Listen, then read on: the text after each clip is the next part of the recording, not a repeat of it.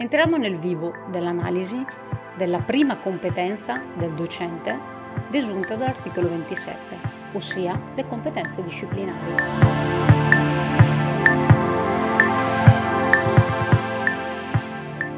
Per competenze disciplinari si intende il saper padroneggiare la o le discipline di insegnamento. Infatti il docente non deve nella propria attività didattica trasmettere un sapere, ma costruire un sapere Infatti diventano in questo senso centrali il ruolo delle discipline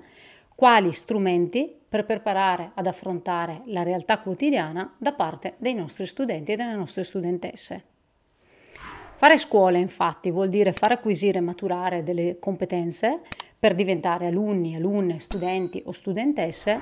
competenti e quindi poter raggiungere il proprio personale successo formativo. Nel predisporre la propria programmazione e la propria attività didattica, allora è fondamentale che il docente abbia ben chiaro quali sono i traguardi formativi della disciplina, quali i contenuti culturali, il processo formativo sotteso e come poter condurre una valutazione che sia formativa, diffusa e formatrice e naturalmente per fare questo deve avere come riferimento sempre le otto competenze chiave per l'apprendimento permanente, competenze verso le quali ogni disciplina dovrebbe trasversalmente tentare di indirizzare l'attività didattica. Il ruolo del docente allora nell'affrontare l'attività di insegnamento e l'apprendimento dei propri studenti eh, si pratica attraverso la mediazione didattica. Infatti la mediazione didattica permette di far incontrare lo studente e la studentessa in apprendimento con quelle che sono le discipline di studio. Un riferimento in questo senso fondamentale sono le indicazioni nazionali. Indicazioni nazionali che sappiamo benissimo si articolano in indicazioni nazionali per il primo ciclo di istruzione e indicazioni nazionali e linee guida per quanto riguarda la secondaria. E le linee guida per la secondaria a loro volta si articolano in eh, istituto tecnico, istituto professionale e licei. Pertanto questi sono dei riferimenti imprescindibili attraverso i quali si delinea il percorso di ogni istituzione scolastica autonoma. Infatti, partendo dalle indicazioni nazionali, ogni istituzione scolastica dovrebbe elaborare un proprio curriculum di istituto che permette di essere il punto di riferimento per poter predisporre la propria programmazione annuale. Partendo da quest'ultimo, vanno anche individuati i repertori degli obiettivi di apprendimento da raggiungere. Eh, obiettivi di apprendimento che devono riguardare il percorso sia dal punto di vista periodico che finale. Gli obiettivi di apprendimento sono sostanzialmente dei campi del sapere, delle conoscenze e delle abilità che sono indispensabili da raggiungere per poter raggiungere anche i traguardi di sviluppo delle competenze in particolare affrontando la reintroduzione dei giudizi in sostituzione dei voti per la scuola primaria. Con le linee guida il Ministero ha offerto un interessante affondo sulla elaborazione degli obiettivi di apprendimento, dicendo infatti che nel definirli ogni istituzione scolastica dovrebbe esprimere attentamente l'azione da mettere in atto, quindi il processo cognitivo da mettere in atto, e il contenuto disciplinare sul quale l'azione interviene. La scuola deve inoltre tener conto del fatto che oggi come oggi le esperienze che i nostri studenti, i nostri alunni fanno anche al di fuori della scuola sono esperienze molto significative, quindi non è più solo prerogativa della scuola garantire un apprendimento. Pertanto è importante che si tenga conto degli apprendimenti sì formali, che sono quelli raggiunti in contesti organizzati e strutturati, ma anche in contesti informali e non formali quindi attraverso le esperienze della vita quotidiana, che sono appunto gli apprendimenti informali, ma anche quelli non formali, ossia in attività pianificate, ma che riguardano effettivamente il tempo libero e possono essere anche non progettate.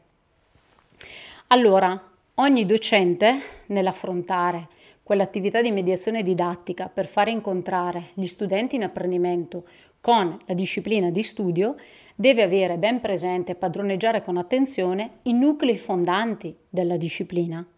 ossia quei concetti chiave che hanno un valore fondante e che permettono di cogliere qual è il valore formativo della disciplina per raggiungere il percorso eh, appunto di uscita dello studente e che sono indispensabili da padroneggiare e per farlo bisogna che il docente abbia, abbia scusate, piena contezza dello statuto epistemologico delle proprie discipline di insegnamento, ossia quella riflessione sulla eh, disciplina come eh, scienza. In secondo luogo, deve avere ben presente quali sono le finalità formative, quindi qual è il valore formativo della disciplina, e nell'affrontare la dimensione scientifica della disciplina deve avere chiaro quali sono le conoscenze, ossia i contenuti, le abilità che sono indispensabili da raggiungere, quale linguaggio è specifico della disciplina per comunicare, quindi quali sono i codici e i sottocodici che la caratterizzano, ossia il lessico che caratterizza una determinata disciplina, quali sono i processi logici sottesi e che vanno utilizzati per esempio, se pensiamo alla disciplina di filosofia, i processi logici sottesi potremmo pensare che sono il saper problematizzare, concettualizzare, negoziare e via dicendo. E infine gli approcci metodologici, ossia quali procedure, quali metodi di ricerca la disciplina mette in atto e che devono essere sperimentati e conosciuti anche dagli alunni. Chiaramente tutto questo aspetto va inserito anche in una dimensione di creatività e di personalizzazione, definiamola così, che ogni alunno dovrebbe riuscire a fare su questi contenuti, processi, metodi, linguaggio. Pertanto la, eh, il ruolo che dovrebbe avere il docente in questa mediazione didattica è proprio quello di saper cogliere e sfruttare pienamente il contributo formativo che ogni disciplina può riuscire a dare per raggiungere il profilo d'uscita dello studente. Le competenze disciplinari vanno però poi coordinate, come dicevamo prima, con le otto competenze chiave per l'apprendimento permanente, in particolare nella versione del 2018. Infatti sono quelle competenze di carattere trasversale sulle quali ogni disciplina può avere un'incidenza. Pertanto le discipline sono degli oggetti culturali che vanno rielaborati da parte degli studenti